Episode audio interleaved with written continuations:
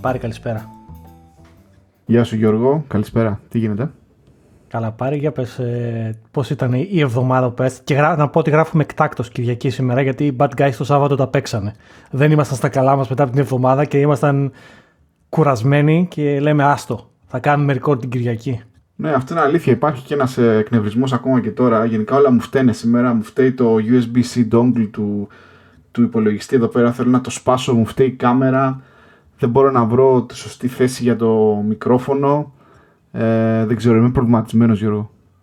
Ε, δεν το βλέπουν γιατί δεν κάνουμε record ε, βίντεο. Αλλά άμα κάναμε record θα βλέπετε ο Πάρης είναι έξαλλος. Γενικά. Τον έχεις την έχεις σπάσει το USB. η κάμερα. Μου θυμίζει το εκείνο το σκετσάκι του Αμάν Πάρη που λέγανε με, το, με την Nike. Ε, με την μπασκέτα για το. οι νεότεροι δεν το ξέρετε τι λέω. Ναι, ναι, ναι. ναι. Ε, εν τω μεταξύ, επειδή με το καλό ε, πλησιάζει και μια μετακόμιση σιγά σιγά. Δεν ξέρω, εσύ έκανες πρόσφατα μετακόμιση μάλλον πριν μερικούς μήνες αυτό το, το συνέστημα ότι ξέρεις πρέπει να τα πακετάρω όλα και να φύγω και να πάω να τα ξαναστήσω όλα από την αρχή ε, και όσο πλησιάζει και η ημερομηνία της μετακόμισης τόσο πιο πολύ αγχώνομαι που θα έρθει ο τεχνικός της BT και θα μου πει ξέρετε κύριε Αποστολόπουλε δεν μπορούμε να σας βάλουμε πολύ γρήγορη σύνδεση στο ίντερνετ και τότε θα αρχίσω να κλαίω. Εμένα να σου πω την αλήθεια, αυτό που μου τη βαράει στις μετακομίσεις ε, επί του γενικότερου είναι το γεγονός ότι έχεις κουτιά μέσα στη μέση, το σπίτι γενικά είναι ακατάστατο, ε, φτάνει ένα σημείο, όσο πλησιάζεις τη μετακόμιση, φτάνει ένα σημείο και λες Πού είναι οι κάλτσες, ε, κάπου είχα ένα USB κάποτε, ε, παιδιά που χαθήκαν τα κουτάλια. Ξέρεις, ε, ειδικά η τελευταία εβδομάδα είναι φιάλτης και φυσικά αυτό που έγινε με εμάς. Τις τελευταίες 6 ώρες πριν έρθει η μεταφορική, ανακαλύψαμε ότι είχαμε άλλες τρεις κούτες να πακετάρουμε. Και ήταν πραγματικά scramble, τα πετάγαμε σακούλες σκουπιδιών, όλο όπως να είναι, ξέρω εγώ. Και είχαμε και τρεις σακούλες σκουπιδιών και δώσαμε σε αυτούς τους τύπους που ήταν όλα τα άκυρα. Επίσης είναι και αυτό το, αυτή η διαδικασία που λες Ωραία, θα προετοιμαστώ για τη μετακόμιση, αρχίζω και βάζω πράγματα στις σκούτες. Αλλά να το κάνω πιο νωρίς από τη μετακόμιση, αν το κάνω ας πούμε λίγο πιο κοντά και δεν έχω τα πράγματα καθημερινά διαθέσιμα, μήπως θα σπάζομαι να, ξέρω εγώ, να πακετάρω την παιχνιδομηχανή ή την τηλεόραση ή να περιμένω ή θα βαριέμαι μετά το βράδυ. Ε, αυτά τα καλώδια θα τα χρειαστώ ή όχι. Να διαλύσω το γραφείο μου ή όχι ακόμα και αν ε, ξέρω, αλλάξουμε ημερομηνία, τι θα γίνει και, και όλα αυτά, αυτά τα ερωτήματα κάθε μέρα και κάθε πρωί; Και ξέρεις το αστείο είναι ότι όταν ξεκινάει μια μετακόμιση είναι παγκόσμια σταθερά. Όλοι φτιάχνουν την πρώτη κούτα γεμάτη περίσκεψη και χαρά ότι αυτή τη φορά το κάνουμε διαφορετικά και βάζουν μέσα τα βιβλία. Και ξεκινάς από τα βιβλία στάνταρ, παγιωμένο. Λες, θα ξεκινήσω τα βιβλία, γιατί είναι το πιο ευκολάκι. Ξέρεις, τα βιβλία είναι ορθογόνια και κάπως μπαίνεις στην κούτα και κάνεις την πρώτη κούτα με τα βιβλία, κάνεις τη δεύτερη κούτα με τα βιβλία, κάνεις την τρίτη κούτα με τα βιβλία και στην τρίτη κούτα τελειώσαν τα βιβλία, δεν έχεις άλλα. Και λες, hm, έχω το άλλο ένα τρίτο της κούτας τι θα βάλω μέσα. Και εκεί αρχίζει η κατρακύλα. Στάντα σε όλες τις μετακομίσει. Τις κάλτσες. Έχω... ναι, τις κάλτσες. Γιατί; Γιατί είναι βαριά τα βιβλία, μην ταλαιπωρήσω και το μεταφορέα. Και μετά λες, hm, έχω και αυτό το αρκουδάκι που είναι μαζεμένο 4 κιλά σκόνη πάνω, γιατί δεν το κουνήσαμε ποτέ τότε που μπήκαμε στο σπίτι. Για να βάλω και το αρκουδάκι Βασικά, γιατί το αγοράσαμε εξ αρχής, αλλά ποιος ξέρει. Επίσης που είπες για καλώδια. Εγώ σε κάθε μετακόμιση ρε πάρει ανακαλύπτω ότι τα καλώδια διπλασιάζονται με εκθετικό βαθμό. Δηλαδή, έχω αυτή τη στιγμή ένα πλαστικό γιγάντιο κουτί με καλώδια. Μα το Χριστό έχω την εντύπωση έχω πετάξει 10 DVI καλώδια και παρόλα αυτά έχω 2 DVI καλώδια. Πού βρίσκονται, γεννιούνται μόνο τους, δεν μπορώ να καταλάβω. DVI, HDMI, τα πάντα όλα, UTP, ό,τι θέλεις. Ε, νομίζω ο καθένα, ναι, VGA. Νομίζω ο καθένας μας έχει. Εγώ ναι, εγώ το έχω, σε, τα έχω σε μια πλαστική σακούλα η οποία παίρνει σχεδόν ένα ολόκληρο ε, σιρτάρι και να πω εδώ το ότι τουλάχιστον στη δική μου τη μετακόμιση, μάλλον και σε πολλούς εδώ πέρα στην Αγγλία, επειδή τα έχουμε πει και πολλές φορές τα σπίτια εδώ πέρα είναι furnace που λένε δηλαδή, έχουν δυστυχώς ή ευτυχώς έχουν τα δικά τους έπιπλα. Τουλάχιστον γλιτώνεις όλο αυτό το, το, το πανηγύρι ε, με, το, με το άγχος όχι πρέπει να διαλύσω την ε, βιβλιοθήκη, πρέπει να διαλύσω το κρεβάτι ε, και όλα αυτά. Από την άλλη βέβαια πρέπει όταν μάλλον νοικιάζεις έχεις το άγχος και πρέπει να έχεις δει ότι εντάξει, okay, έχει ένα κρεβάτι της προκοπής ή δεν έχει κρεβάτι της προκοπής ο μάστορας εκεί πέρα, ή θα πρέπει να αγοράσω.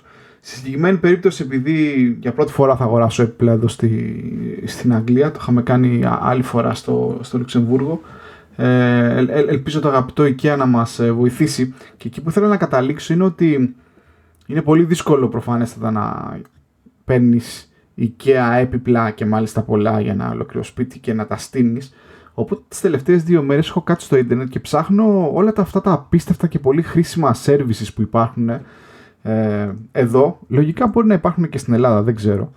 Όπου υπάρχουν τύποι οι οποίοι σου λένε ότι έχεις κάνει την παραγγελία στο IKEA, τέλεια. Δεν έχεις φορτηγάκι, τέλεια. Εμείς κύριε λοιπόν θα μας στείλεις την παραγγελία σου, θα πάμε να πάρουμε τα, τα έπιπλα, θα μας πεις που θέλεις να στα μεταφέρουμε και άμα γουστάρεις, στα συναρμολογούμε κιόλας.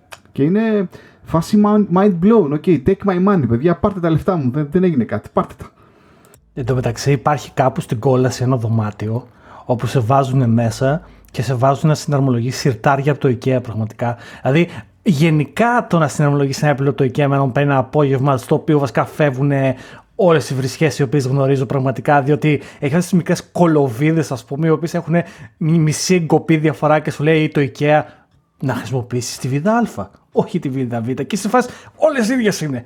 Πού να καταλάβω ποια είναι η κολοβίδα που θες εσύ να πούμε. Και κάπου έχεις βάλει μια λάθος βίδα και λες: Ωραία, τώρα θα ξεβιδώσει όλες τις κολοβίδες. Αλλά πώς να σου πω, είναι που είναι δράμα. Αλλά τα σιρτάρια. Αλλά είναι σαδιστέ με τα σιρτάρια. Οτιδήποτε έχει σιρτάρι στο εκεί έχουν πάρει δύο κομμωδίνα που πήραμε πρόσφατα. Ε, έφυγε ένα σοκού να φτιάχνουν σιρτάρια το κομμωδίνο. Τα μισό μιλάμε. Παρ' όλα αυτά, Γιώργο, να πούμε ότι το, το IKEA το αγαπάμε γιατί είναι η αγαπημένη εταιρεία των μεταναστών. Δηλαδή, είναι φαντάσου βασικά όπως είναι και τα McDonald's. Δηλαδή, είναι κάποια branch παγκόσμια που είτε πας σαν τουρίστας, ας πούμε, πας σε μια χώρα, ρε παιδί μου. Ε, ας πούμε, πας στη, δεν ξέρω, σε μια χώρα που δεν σ' αρέσει το φαγητό της. Λέω εγώ τη Γαλλία, λέω εγώ τώρα, εντάξει. Είχα καταλήξει να τρώω μόνο σαν... Βλά, αυτό που είπες στη Γαλλία. Ναι, συγγνώμη, συγγνώμη, αλλά παιδιά, αυτό το Πώς το λένε αυτόν τον, ε, τον ομό κοιμά με το αυγό, πώς το κάνουν αυτό το πράγμα. Όπως και να έχει. Συγγνώμη για τη χώρα. Μια χώρα. Μπορεί να πας και στην Άπο Ανατολή κάπου και να μην τρώσω μα ψάρια, λέω εγώ τώρα. Λοιπόν, είναι κάποια ε, brands όπως είναι το McDonald's. Α, λες, ωραία, είναι McDonald's. Θα μπω εδώ πέρα, θα φάω κάτι. Καλό ή κακό δεν έχει σημασία. Το ίδιο είναι και το IKEA, έτσι. Δηλαδή, ε, στην, ε, στο δικό μας το ταξίδι στην Ευρώπη ας πούμε ως ε, νεομε, Έλληνες νεομετανάστες το IKEA ήταν ένας σύντροφος, ένας σύμμαχος.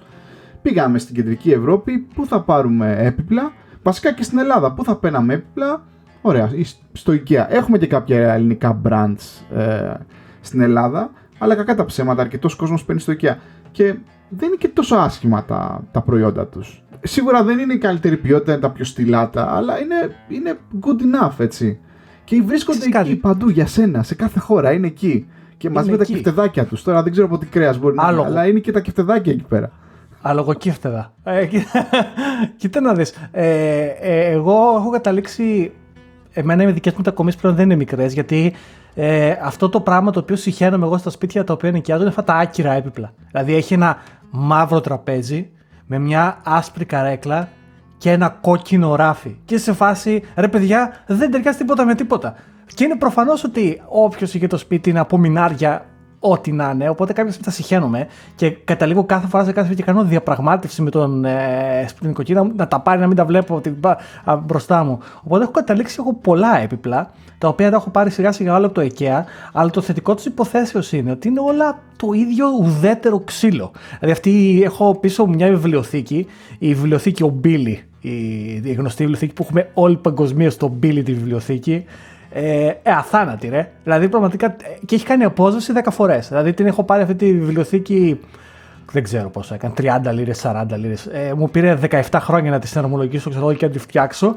Και ο Μπίλι η βιβλιοθήκη είναι αθάνατη. Αθάνατη. Δηλαδή, έχω βάλει απάνω βιβλία, ε, το μισό ποδήλατο, την κιθάρα. Το, ε, τίποτα. Ε, απίστευτο. Ε, είναι... Αλλά έχει και πράγματα όμως, ε, αρέσει πάρει, τα οποία είναι απλά φτιαγμένα. Εντάξει, ξέρεις, ε, δηλαδή, ok, okay, μην πάρεις το τραπέζι με τις 5 λίρες. Θα σου σπάσει τα νεύρα. Ναι, ναι, ναι. Αλλά είναι good enough. Γενικά ο μέσος ναι, είναι. είναι πολύ καλός. Και ναι. εμείς οι μετανάστες το αγαπάμε γιατί τους αναγνωρίζουμε. Υπάρχουν σε όλες τις χώρες. Ναι. Έτσι, οι άνθρωποι και μας βοηθάνε. Ε, by the way, εγώ τα κεφτεδάκια τα, τα δοκίμασα πρώτη φορά στη ζωή μου ήταν πήγαμε στο IKEA στο Βέλγιο, δηλαδή πριν 5-6 Πότε είναι αυτό χρόνια. πάρει; 6 χρόνια. Δεν είχα, δοκι... δεν, είχα... δεν είχα δοκιμάσει στο ελληνικό IKEA, γιατί είχαμε κοντά σχετικά εκεί στο, στο ποτάμι. Ε, αλλά εδώ πέρα γίναμε φανατικοί. Να είναι καλά λοιπόν το IKEA. Να είναι καλά να το είναι, IKEA, έτσι. Να είναι καλά το και μια και είπες για κεφτεδάκια ρεσιπάρι και όλα αυτά και τα λοιπά, να πω και για καφεδάκια εγώ, γιατί την προηγούμενη εβδομάδα... Συγγνώμη, αγενής, ε, αγενής. Πρέπει να το λέμε πάντα στην αρχή. Να ευχαριστήσουμε τη, τη Δέσποινα, την, ε, την Ευαγγελία, τον ε, Θανάση, τον Ηλία και τον φίλο μας τον Μίλτο που μας είπε με σαφή οδηγία να το πιούμε τον καφέ με καλαμάκι μπουρί μεγάλο. Μίλτο, ε, ακονίσαμε και οργώσαμε το ίντερνετ για να βρούμε μεγάλο καλαμάκι γιατί πρέπει να ξέρεις ότι τα καλαμάκια, τα πλαστικά εδώ πέρα κρίνεσαι. Δικαίως, αλλά τέλος πάντων λίγο υπερβολή. Anyway, μην την πιάσουμε την κουβέντα. Ε, ναι, ευχαριστούμε για τα καφεδάκια, παιδιά. Ε, είστε οι καλύτεροι. Και υπάρχει και ένα comment, ε, ευχαριστούμε και για τα comments στο τελευταίο επεισόδιο του Δημήτρου Ανδρεάδη, ο οποίος μας ακούει και να ξέρει ότι το είναι στη λίστα αυτή τη στιγμή για guest. Δεν το ξέρει ακόμα, αλλά θα το μάθει σίγουρα. Ε, ο οποίος στο τέλος γράφει αστεία λεπτομέρεια. Γκουγκλάροντας για Bad Guys Podcast, το πρώτο link που μου βγαίνει είναι το Bad Guys Pod, Podbean κτλ. Ok, okay, όλα, όλα δεκτά. Ε, δεν ξέρω ε, αν no το judge. No, no, no judgment. No, no judgment, no παιδιά. Judge. no judgment, παιδιά. Ε, ίσως θα μπορούσαμε να είχαμε επιλέξει ένα καλύτερο όνομα, τώρα που το σκέφτομαι, αλλά νομίζω τώρα that, that ship has sailed, ε. Ε, πάει τώρα. Γιατί δε, αυτό τώρα, όταν ξεκινάς ένα podcast εντωμεταξύ, ή όταν ξεκινάς ε, την καριέρα στο Ιντερνετ, όπως την ξεκίνησα εγώ και ο Πάρης με το IRC και με όλα αυτά πριν πολλά χρόνια, κάποια στιγμή ψάχνεις να βρεις ένα nickname, ένα όνομα. Και δεν το πολύ σκέφτεσαι εκείνη τη στιγμή και λες, ε, πού τι όνομα να βρούμε, τι να βρούμε. Και λες, Α, το πούμε, ξέρω εγώ, bad guys. Και λες, Α, το πούμε α, bad guys. Τώρα, τώρα, τώρα όμω έτσι άνοιξε ένα ωραίο θέμα. Θυμάσαι το πρώτο, ποιο ήταν το πρώτο σου handle, ας πούμε, στην αγαπημένη σου υπηρεσία; Ε, εγώ, ας πούμε, την, την, πρώτη φορά που άρχισα να αυτοπροσδιορίζομαι ιντερνετικά, στο, το αγαπημένο μου μέρος ήταν το forum της Insomnia συγκεκριμένα και το Yahoo Chat. Στο Yahoo Chat ήμουν ο Stix underscore gr ενώ στην Insomnia ήμουνα ο Apoc, ένας χαρακτήρας από το, το είχα κλέψει από ένα χαρακτήρα από το Matrix. Εσύ θυμάσαι ποιος ήσουν; Εγώ ρε πάρει ξεκίνησα από το IRC πρώτη φορά και τύχανε την ώρα που το έφτιαχνα το account μου και διάλεγα nickname να, να ακούω ένα άλμπουμ των Scorpions που μόλις το είχα κατεβάσει από τον Napster. Και καθώς λοιπόν και τα τραγούδια που είχα κατεβάσει από το album των Scorpions στο Napster, ένα από τα τραγούδια των Scorpions είναι ένα που λέγεται Skywriter. Δεν το ήξερα αυτό για σένα. Είδες τι Α, αυτό είναι η αλήθεια. Είναι ένα τραγούδι των Scorpions που λέγεται Skywriter και ε, πήγα να το βάλω και στο IRC που λέει στο Skywriter και ήταν πιασμένο το Skywriter. Και λέω, α, το καλό το παλικάρι ξέρει κι άλλο μονοπάτι. Και το έκανα Skywriter GR. Γιατί γιατί πολλοί Έλληνες. Οπότε η αλήθεια είναι ότι από τότε, νομίζω ήταν το 99, ίσως αυτό κάποια στιγμή, 2000, δεν ξέρω θυμάμαι πότε ακριβώς, ε, μέχρι σήμερα έχω το ίδιο nickname παντού. Δηλαδή, άμα ψάξεις Skywriter GR σε όλα τα social media είμαι εγώ. Και το είχα ανέκαθεν. Και στο Insomnia βασικά το ίδιο είχα. Ε, και στο ADSL GR και παντού είχα το ίδιο nickname και ακόμα το έχω βασικά. Μέχρι νομίζω και στο, ε, στο GitHub νομίζω το ίδιο nickname έχω. Ε, προφανέστατα, επειδή ακόμα και τότε οι Σκόπιον θα είχαν κάνει ένα δισεκατομμύριο συναυλίες στην Ελλάδα, υπήρχαν πολλοί οπαδοί. Τελευταία συναυλία από το 2000. Συνεχίσει μέχρι το 2040 θα έχω. Ε, και πάρει να πω κάτι τώρα ναι. που είπαμε για Scorpions και νομίζω πρέπει να το έγραψα και στο Twitter μου κάπου που το ανέφερα. Ε, μ' αρέσουν τα podcast και θα πούμε και για το φίλο μας το... Έχουμε φίλους που ξεκίνησαν, θα τα πούμε αυτά. Αλλά θέλω να πω ένα άλλο τώρα, ότι ε, άκουσα και βρήκα, γιατί στη δουλειά καμιά φορά το δουλεύω, θέλω να ακούω ένα podcast έτσι να με κάνει να ξεχνιέμαι. Και βρήκα ένα podcast το οποίο είναι για τους Scorpions και για το τραγούδι Wind of Change πάρει. Το ξέρεις το τραγούδι το Wind of Change; Ναι, ναι, ναι. Νο, νομίζω έχω διαβάσει σχετικό άρθρο για κάποιες θεωρίες συνωμοσίας. Κάπου το είδα κι εγώ. Μπράβο. Λοιπόν, υπάρχει μια θεωρία συνωμοσίας, παιδιά, ε, η οποία λέει ότι το Wind of Change των Scorpions είναι βαλτό από τη CIA για να δημιουργήσεις αναμπουμπούλα στην ε, Ανατολική Γερμανία και στην Σοβιετική Ένωση εκείνης της εποχής, ώστε να πέσει το τείχος και να δημιουργηθεί ουσιαστικά αναταραχή κτλ. κτλ. Και ουσιαστικά το τραγούδι, αν διαβάσετε τα lyrics, ας πούμε, αυτό το Gorky Park, πώς το λέει, είναι στη, στη, στη Μόσχα, ας πούμε. Ε, και υπάρχει λοιπόν ένα podcast με 8 επεισόδια όλα και όλα, δεν είναι πολλά, 8 επεισόδια είναι, το οποίο λέει και αναλύει γιατί το, όντως το Wind of Change είναι βαλτό του CIA. Τώρα μου λείπει ένα, ένα-δύο επεισόδια ακόμα να τα ακούσω, να δω πού θα καταλήξει. Στο τέλος έχει συνέντευξη γιατί ισχυρίζεται το podcast ότι ο σύνδεσμος μεταξύ του CIA και του Scorpions ήταν ο Klaus Mein που, ήταν ο, που είναι ο τραγουδιστής. Τέλος πάντων. Δεν ξέρω. Το, είναι, το podcast είναι καλογυρισμένο. Ε, τώρα με τις θεωρίε συνωμοσίες δεν είμαι, δεν ξέρω. Και δεν με ενδιαφέρει και ιδιαίτερο να σου πω αυτή τη στιγμή αν είναι, αν είναι, είναι ωραίο τραγουδάκι όπω και να το έγραψε. Ε, αλλά ναι, είναι ένα ωραίο podcast. Άμα σας ενδιαφέρει θα το ακούσετε για πιο χαλαρό κτλ. Δεν θα, δεν θα μάθετε κάτι τρομερό πιστεύω. Απλά είναι χαλαρωτικό να το ακούσω. Ωραίο είναι. Θα βάλω ένα link στο, στα links από κάτω. Αλλά το άκουσα και μου φάνηκε ενδιαφέρον και είπα να το πω. Μια και είπαμε για το nickname μου που είναι από τους Scorpions και αυτό. Πολύ Scorpions. Το πιο γαμάτο θα ήταν σε αυτό το podcast κάπως να εμπλέκανε μέσα και τη μετέπειτα ας πούμε, καριέρα των Σκόπιων στην Ελλάδα και να μπαινε κάπως και η Ελλάδα σε αυτό το στο τρίγωνο κατασκοπίας, ας πούμε, να υπήρχαν έτσι θεωρίες νομασία, ίσως με κάποιους Έλληνες influencers οι οποίοι μετά ήταν. Ε, ε, δεν ξέρω, ήταν ας πούμε συμβεβλημένοι με τη CIA και επηρεάσανε το group και μετά το group γούσταρε που ερχόταν στα Ιωάννα και στα Τρίκαλα και κάθε καλοκαίρι και δεν ξέρω εγώ τι και έκανε 10.000 συναυλίες, κάπως έτσι. Στα ε, Ιωάννη εντωμεταξύ έχουν κάνει 10 συναυλίες κόσμος. Είναι απίστευτο πραγματικά. Λοιπόν, στα, ε, περί, περί nickname, τα πρώτα μου χρόνια λοιπόν ξεκίνησαν αυτά τα δύο, αλλά το, η, η μεγάλη μου ταινιτική ταυτότητα άλλαξε μετά, θυμάμαι την πρώτη φορά ε, που έπιασα δουλειά στην Ελλάδα παρακαλώ, θυμάμαι ήμουνα στο, ε, τότε στο, στο τρίτο έτος του πανεπιστημίου που κάναμε τα λεγόμενα placement και πιάνω δουλειά λοιπόν στο, στο τμήμα NMS της Intracom τότε. Τι είναι ε, NMS πάρει. Network Management Systems, κάτι τέτοιο. Ε, κάτι project του ΟΤΕ κάνανε νομίζω, τα τηλέφωνα ήταν τότε. Δεν έκατσα και πάρα πολύ να σου πω την αλήθεια γιατί δεν ήμουν και πάρα πολύ ευχαριστημένος. Ε, άσε που ήταν και στο όλη τη μάνα εκεί με τα τέτοια. Και θυμάμαι ο administrator τότε των συστημάτων εκεί πέρα μου έδωσε για πρώτη φορά το πολύ μετέπειτα μου nickname, το Πάπο. Και μάλιστα με κοροϊδεύανε γιατί μου λέγανε αυτό είναι φυλακό και σαν παπί και λέω δεν φταίω, ο Πάρης Αποστολόπουλος. Ε, μετά αργότερα στην Ισόμνια βρήκα κάποιο παιδί το οποίο έχω χάσει πια, δεν ξέρω αν, αν με ακούει, αποκλείεται.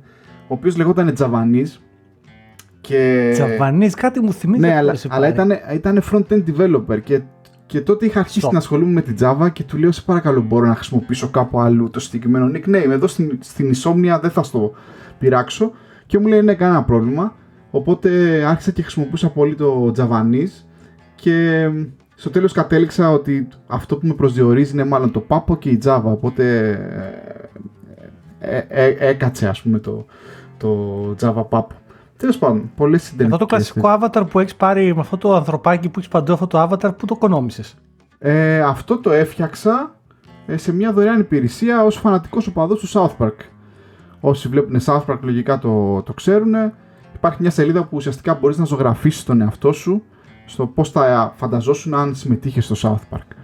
Οπότε ήταν και οι εποχές τότε που έκανα αρκετό τζούντο κτλ. Έβαλα στην καρδιά μου την Apple και την Java και λέω εντάξει τώρα αυτό, αυτό προσδιορίστηκα. Εντάξει. Οπότε μάθαμε και ταυτότητα. Εσένα ήταν πιο ενδιαφέρον το ταξίδι, εμένα ήταν μονοδιάστατο. Απλά βρήκα ένα τραγούδι του Scorpions και το έχω ακόμα. Μπορεί να χρόνια CIA όμως. Μπορεί να φτύχει CIA. Μπορεί παιδιά να είμαι εγώ στη CIA, δεν το ξέρετε αυτό. Θα το, να το λειτουργήσουμε αυτό. Να ακούσουμε αυτό το podcast να δούμε τελικά πού, πού καταλήγει όλο αυτό το πράγμα. Έχω άλλο ένα επεισόδιο, δεν ξέρω, θα σας πω, αλλά τέλος πάντων θεωρείται τη συνωμοσία είναι. Οπότε... Και μια και για podcast σε πάρει, για πες λίγο, τι έχει συμβεί αυτή την εβδομάδα που είναι πολύ ενδιαφέρον σχετικά με το ελληνικό ε, podcast κοινό; Ναι, να πω εδώ ότι εμένα, όπως έχω πει, μια, μια προσωπική μου ευχή, ε, το είχαμε συζητήσει και στην αρχή, με έναν από τους guests, τον Αντρέα του Παπαδημητρίου, ο οποίος είναι και δεν το κρύβω και πάρα πολύ καλός μου φίλος, ήταν ότι, παιδιά, σας παρακαλώ κάποιος να βγάλει ε, ε, ένα podcast για θέματα οικονομικών και, και επενδύσεων ή δεν ξέρω εγώ τι, αλλά εκλαϊκευμένα για όλους εμάς ας πούμε που δεν, δεν ξέρουμε όλο αυτό το jargon και όλη αυτή τη, την, ε, και, και όλους αυτούς τους όρους.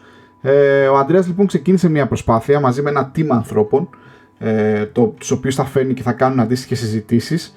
Ε, θα τον βρείτε στο site The Unexpert Review, θα βάλουμε και show notes προσπαθούμε να τον βοηθήσουμε κιόλας με, με την ε, παραγωγή και όλα αυτά. Υπήρχαν κάποια προβληματάκια με τα, ε, με τα feed και όλα αυτά να, να δηλώσουμε το podcast σε διάφορες υπηρεσίες. Αλλά ήταν πραγματικά σαν μια ευχή η οποία εκπληρώθηκε. Ε, το πρώτο επεισόδιο έχει να κάνει με τα cryptocurrencies αλλά ξαφνικά η συζήτηση ανοίγει και ανοίγει με έναν πάρα πολύ ωραίο τρόπο για πολύ βασικά ζητήματα, ας πούμε, οικονομικά, όπως παραδείγματος χάρη τι ήταν ο κανόνας του χρυσού, ε, τι είναι τα λεγόμενα fiat currencies και όλα αυτά. Τέλος πάντων δεν χρειάζεται να πω τώρα από ενθουσιασμό απλά τα λέω. Οπότε σας το προτείνω και πραγματικά περιμένω το επόμενο επεισόδιο. Εκλαϊκευμένη γνώση. Εμένα μου αρέσει πάρα πολύ αυτό, George. Και θα πω ότι εντάξει, να αγαπάμε το φίλο μα τον Αντρέα και χαίρομαι και εγώ το άκουσα το επεισόδιο και όντως μου άρεσε πάρα πολύ το πώς εξελίχθηκε αυτό το επεισόδιο. Θα, θα δυσκολεύονται τα παιδιά να δίνουν τίτλους στα επεισόδια τους. Ε, γιατί πραγματικά όπω το βλέπω, μου αρέσει που την πιάνουν τη γνώση την, και την εκλεγεύουν όπως λέει και ο Πάρης και την απλοποιούν. Ε, αλλά αυτό που γενικά μου αρέσει είναι ότι έχει τώρα είδες ο Αντρέα το, το podcast του. Ε, έχει ο φίλος μας ο Θέμος το δικό του που το ακούω και τα παιδιά εκεί πέρα το Not Top 10 που τους ακούω και λένε τελείως άλλο πράγμα. Και αρέσει, έχει και ένα προσωπικό bragging right εδώ πέρα. Δηλαδή, μας αρέσει έτσι να φέρουμε ανθρώπους, να τους δείχνουμε ότι ε, ρε παιδιά, μπορείτε και εσείς να κάνετε podcast και δεν είναι και ε, ε rocket science στο τέλος της ημέρας. Και ουσιαστικά Ξέρεις, δημιουργείται γύρω από τους bad guys, θέλω να πω, πάρει έτσι ένα, ένα community και από podcast και από ανθρώπους που μας ακούτε όλοι σας, φυσικά και σας ευχαριστούμε, αλλά και από όλα αυτά τα αδερφικά μας podcast εδώ γύρω γύρω που είμαστε έτσι ένα, ένα γκρουπάκι εδώ, ένα, ένα community και πολύ γουστάρουμε. Ναι, αυτό είναι, αυτό είναι πολύ ωραίο. Ε, βέβαια, εδώ να πω ότι συνειδητοποίησα ότι λέμε ότι δεν είναι δύσκολο να κάνεις podcast. Η αλήθεια είναι ότι είναι. Γιατί εκτός ότι προφανέστατα πρέπει να έχεις υλικό να λες κάτι και όχι να, ξέρω εγώ, να πίνεις τον καφέ σου κάθε Σαββατοκύριακο, δεν ξέρω, μπορεί να το κάνουμε εμείς, εγώ και εσύ Γιώργο αυτό, αλλά δεν πειράζει, it's okay, μας, μας δίνω σύγχρονο χάρτη. Αλλά ε, η παραγωγή του podcast, παρόλο που υπάρχουν αρκετές υπηρεσίες οι οποίες ε, σου λένε ότι θα στα λύσουμε όλα κτλ., δεν είναι και τόσο εύκολη αν δεν έχεις κάποιες γνώσεις και πώς να το ηχογραφήσεις και σε ποια υπηρεσία θα πρέπει να υπάρχει και πώς θα πρέπει να γράφω τα show notes και τι πρέπει να κάνω για να το δηλώσω στις άλλες υπηρεσίες και όλα αυτά. Νομίζω ότι υπάρχει ακόμα ένα barrier, ας πούμε, entry, entry barrier για αυτό που λένε, αλλά ε, και η κοινότητα πιστεύω ότι ε, βασίζεται στο γεγονός ότι αυτός που θα κάνει podcast μάλλον είναι ε, techno aware, ας πούμε, tech aware, συγγνώμη, άνθρωπος, είναι IT literate που λένε και εδώ. Ε, Παρ' όλα αυτά δεν είναι πάντα εύκολο. Έτσι. Ξέρεις τι μου θυμίζει αυτό τώρα βέβαια πάρει. Μου θυμίζει λίγο αυτό που γίνεται στο δικό μας τον τομέα με τα clouds. Ότι ξεκινήσαν στην αρχή σαν bare bone servers, άμα ήξερες να κάνεις το server, να το στήσεις, τον έκανες και έφτιαξες ένας application. Μετά δημιουργηθήκαν ε, κάποια πλατ, κάποιες πλατφόρμες στις οποίες μπορείς να πας απευθείας στην πλατφόρμα και να μην κάνεις install τα βασικά και μετά δημιουργηθήκαν ε, ε, άλλα, άλλα abstractions από πάνω και ακόμα υπάρχει μέλλον και νομίζω ότι και με το podcast έως έναν βαθμό το ίδιο γίνεται. Δηλαδή οι original podcasters ας πούμε τα κάνανε όλα manual. Ε, manual recording, manual εσύ ας πούμε που τα κάνατε εκεί με το Βρυπάν να πούμε ήταν όλα manual. Ε, τώρα υπάρχουν αυτές, ναι, μεν αυτές οι υπηρεσίες που χρησιμοποιούμε το Squadcast, το, όλα αυτά τα διάφορα αλλά το να τα κόψεις όλα αυτά και να τα ράψεις και να τα βάλεις να έχεις ένα site το οποίο το ενώνεις εσύ το WordPress, το οποίο θα πούμε και για το WordPress τώρα σε λίγο. Το να τα βάλεις, ξέρω εγώ, το, το, το, το, αυτό το, το MP3 που βγαίνει πάνω κάπως ένα service. Μετά να τα κάνεις σωστά τα show notes για να φαίνονται καλά από εδώ και από εκεί. Είναι γιγάντια μανούρα και τώρα δημιουργείται εδώ πέρα μια ιδέα για μια startup πάρει η οποία τα κάνει όλα. Το site, το, το recording, τον ήχο, το, όλα, τα πάντα όλα. Νομίζω έως έναν βαθμό ε, το service το οποίο χρησιμοποιεί ο Θέμος για το δικό του το podcast και το χρησιμοποιεί και άλλοι το έχω δει αρκετά, δεν θυμάμαι το όνομα αυτή τη στιγμή, θα το βρω. Ε, είναι, προσπαθεί να το κάνει αυτό, αλλά έχει μέλλον το πράγμα. Δεν ξέρω αν έχει λεφτά η αγορά των podcast βέβαια να σου πω γιατί είναι μια, ένα minority η όλη κατάσταση νομίζω και παγκόσμια. Ε, πήγες να δώσεις μια πολύ ωραία πάσα αλλά έχεις τυπήσει χορδί γιατί άμα, άμα ξεκινήσω δεν θα τελειώσω σχετικά με τα clouds αλλά ίσως πρέπει να το, να το συζητήσουμε κάποια άλλη Ας στιγμή. προσπεράσουμε τα clouds ε, για Ναι, παιδιά, γιατί έχω. Ε, όχι hate. Γενικότερα θέλω να μιλήσω για το, για το πώς τα clouds ε, αλλάζουν το, το επαγγελματικό στερέωμα. Ε, θα ήθελα έτσι να μιλήσω για αυτή την, ε, ε αυτή τη μάχη που υπάρχει μεταξύ system administrators και developers κτλ.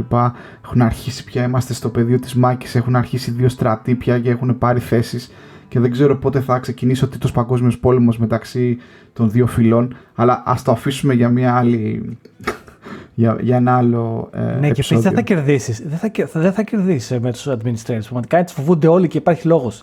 Α το πιάσουμε σε άλλη εκπομπή τους administrators. Γιατί. Administrators, SREs και ναι. Άστα, Έχω χάσει και τη δουλειά μου μια φορά. Ναι, ναι. Τέλος πάντων. Ε, ωραία, ναι. Το entry level λοιπόν για τα podcast είναι δύσκολο και καθώς προσπαθούσαμε να βοηθήσουμε λίγο τον Αντρέα στο Expert Review, ο οποίος είχε διαλέξει ένα blog στο WordPress. Έχω χρόνια να μπω στο WordPress. Είχα WordPress ε, blog κάποτε. Ρε, σε αυτό το πράγμα πώς έχει γίνει έτσι, να πούμε; γιατί το κάνανε έτσι, δεν ξέρω. Προσπαθήσαν ουσιαστικά να το κάνουν τόσο εύκολο για τους πάντες και πραγματικά αυτός ο rich editor του WordPress έχει γίνει χειρότερος και από το Word.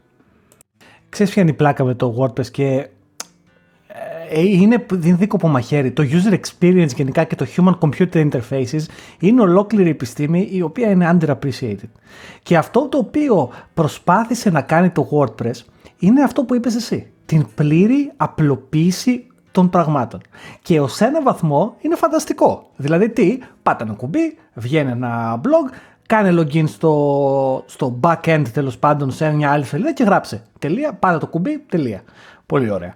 Αλλά μετά, και έτσι ήταν το WordPress στην αρχή αυτό που λες εσύ. Πώς ήταν το ε, Μετά όμως αρχίσαν και δημιουργούνταν εξαιτίας της επιτυχίας αυτής του WordPress, που αυτή τη στιγμή το WordPress είναι μια πλατφόρμα η οποία στηρίζει το μεγαλύτερο ποσοστό του ίντερνετ. Τα περισσότερα site, παιδιά, που βλέπετε στο WordPress. Είναι απίστευτο το, σαν πλατφόρμα πόσο μεγάλη και πόσο influential είναι.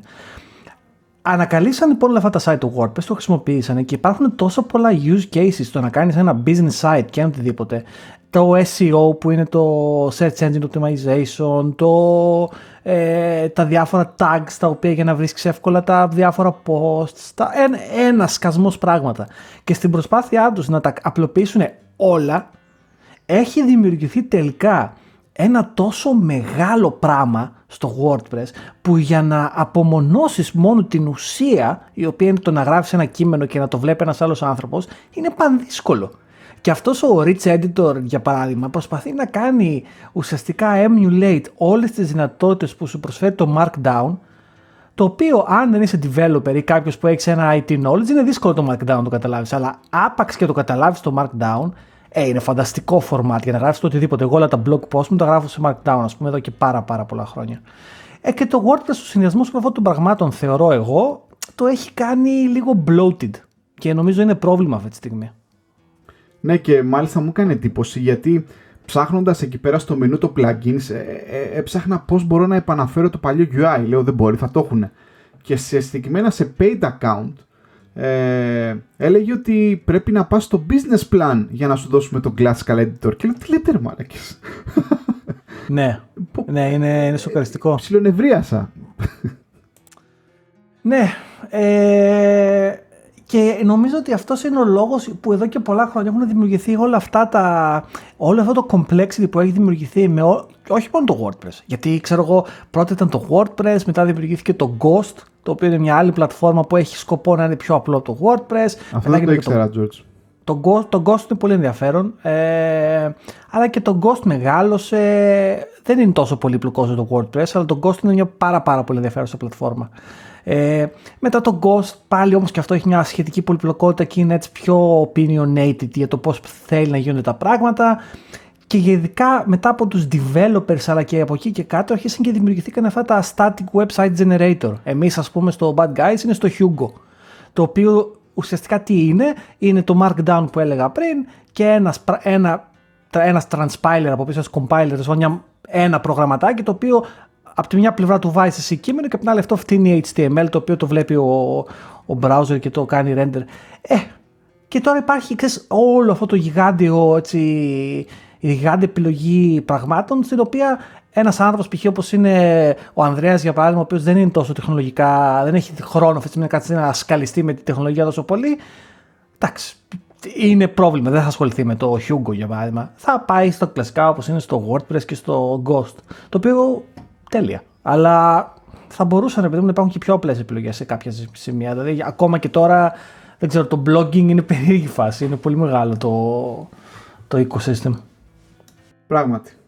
Ωραία. Κάναμε και το bitching για το, για το WordPress. Ήταν γι' αυτό μέσα στα, στα findings της, ε, της εβδομάδας.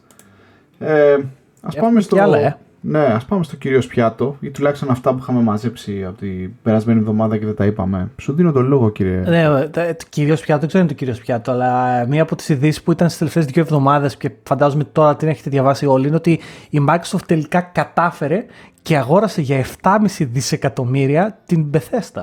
Η οποία η Bethesda είναι ένα, μια εταιρεία που φτιάχνει παιχνίδια.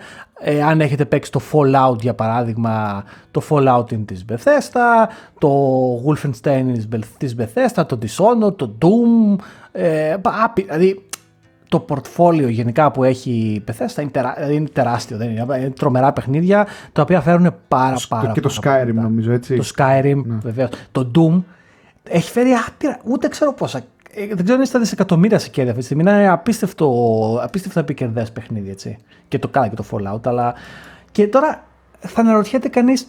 Και γιατί ρε, εσύ, Γιώργο είναι αυτό σημαντικό; Λοιπόν, αυτό είναι πολύ σημαντικό. Πρώτον, γιατί υπήρχε ένα μεγάλο, ε, μια μεγάλη κουβέντα με τον regulator στην Ευρώπη, ο οποίος κοίταξε να δει αν αυτό είναι ε, κακό ας πούμε και αν μπορεί όντως η Microsoft να αγοράσει την Bethesda και δεν δημιουργεί μονοπόλιο.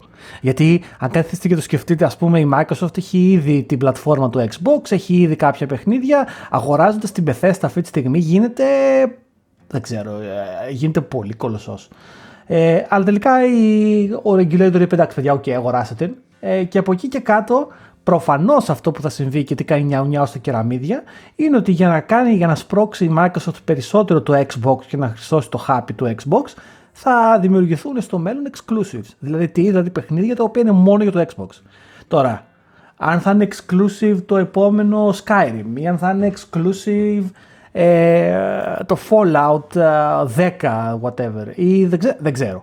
Αλλά με, τη, με το know-how και την τεχνογνωσία που έχει η Bethesda και τα ταλέντα που έχει μέσα της, δεν χρειάζεται να είναι κάποιος ε, υπάρχον τίτλος, μπορεί να είναι ένα καινούριο project το οποίο δουλεύουν και νομίζω ότι εκεί είναι το πραγματικό ενδιαφέρον. Γιατί ένα πράγμα που έλειπε από το Xbox σε σχέση με το PlayStation ας πούμε, είναι ένα παιχνίδι του βεληνικούς, ξέρω εγώ, το God of War ε, που έχει το PlayStation, το οποίο όταν θα βγει το καινούριο God of War θα αγοράσουμε όλοι PlayStation ας πούμε γιατί εντάξει θες να παίξεις το God of War είναι πλέον ε, ίσα το όπως ήταν το Metal Gear Solid κάποτε. Ε, και, εκεί, και εκεί νομίζω θα, θα, θα αλλάξουν λίγο οι συσχετισμοί μεταξύ των δύο, στις δύο κονσόλες. Εντάξει υπήρχε και το Halo έτσι ήταν trademark ε, ναι. τίτλος ε, για, το, για το Xbox. Επίσης αυτό που δεν έχω καταλάβει στρατηγική της Microsoft γιατί τη βρίζουμε, τη βρίζουμε, αλλά όλοι έχουμε ένα PC, τουλάχιστον αυτοί που παίζουν παιχνίδια. Και εγώ έχω ένα PC το οποίο έχει Windows 10 από αποθέμου μακριά μας, αλλά τι να κάνεις για games. Είναι αυτή, αυτή η μίξη που ουσιαστικά έχει φέρει κάποιο, κάποια, κάποιο functionality του Xbox στα PC. Ε, δεν θυμάμαι πώς λέγεται τώρα το συγκεκριμένο mode, Xbox mode, game mode, δεν ξέρω κτλ. Που είναι σαν να έχεις Xbox αλλά να μην έχεις Xbox και δεν έχω καταλάβει γενικά τη στρατηγική της, της Microsoft. Δηλαδή υπάρχει φτηνή κονσόλα η οποία είναι ε, online επί της ουσίας. Μετά ουσιαστικά μπορείς να πάρεις ένα πολύ, πολύ δυνατό PC να αγοράσεις τα Windows και έχεις ουσιαστικά κάτι σαν Xbox μέσα. Δεν το έχω καταλάβει. Ναι, κοίταξε, αν κάτσεις και το καλοσκεφτείς, ας πούμε, το Xbox και νομίζω πάντα αυτή ήταν στρατηγική της Microsoft. Είναι ένα gaming PC πολύ streamlined στα μέτρα και στα σταθμά της Microsoft, το οποίο τρέχει ένα υποσύνολο ξέρω εγώ των Windows. Δηλαδή ουσιαστικά το Xbox OS τι είναι. Ένα υποσύνολο των Windows είναι. Δεν έχει, πιστεύω ότι έχει μεγάλες διαφορές. Ε, και εντάξει, η ουσία νομίζω αυτό το, το, το, το κοινό που έχουν αυτά τα δύο είναι το, είναι το οποίο το έχω αγοράσει φέτος. Αυτό το Xbox, ε, μια συνδρομή τέλος πάντων, η οποία αυτή η συνδρομή εμένα μου κόστησε 100 λίρες όλο το χρόνο. Ε, η οποία μου δίνει τη δυνατότητα να παίζω παιχνίδια δωρεάν σε quotes. Τώρα δεν είναι δωρεάν, προφανώς λέω σε συνδρομή, αλλά πώς πω, δεν πρέπει να τα αγοράσω.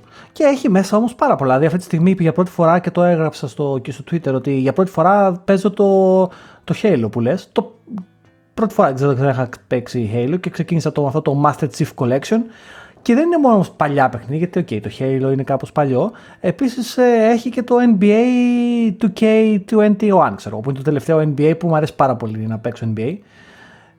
Και όλα αυτά είναι δωρεάν μέσα στη συνδρομή. Δηλαδή πρέπει να συνδρομή μια φορά και, και μπορώ να τα παίξω είτε στο PC είτε στο Xbox. Ε, και, και είναι φανταστικό αυτό σαν, σαν offering που έχει. Και ποιο είναι το θέμα; Το θέμα σε σχέση με την Sony είναι ότι αυτή η συνδρομή της Microsoft είναι πιο φτηνή από τη Sony και η Microsoft σε θέμα resources και σε θέμα infrastructure και όλα αυτά έχει από πίσω ολόκληρο Azure και τεχνογνωσία και όλα αυτά. Η Sony κοστίζει πιο πολλά συνδρομή και έχει λιγότερες δυνατότητες γιατί πολύ απλά εγώ δεν θεωρώ ότι έχει το βάθος της γνώσης που έχει η Microsoft. Ναι.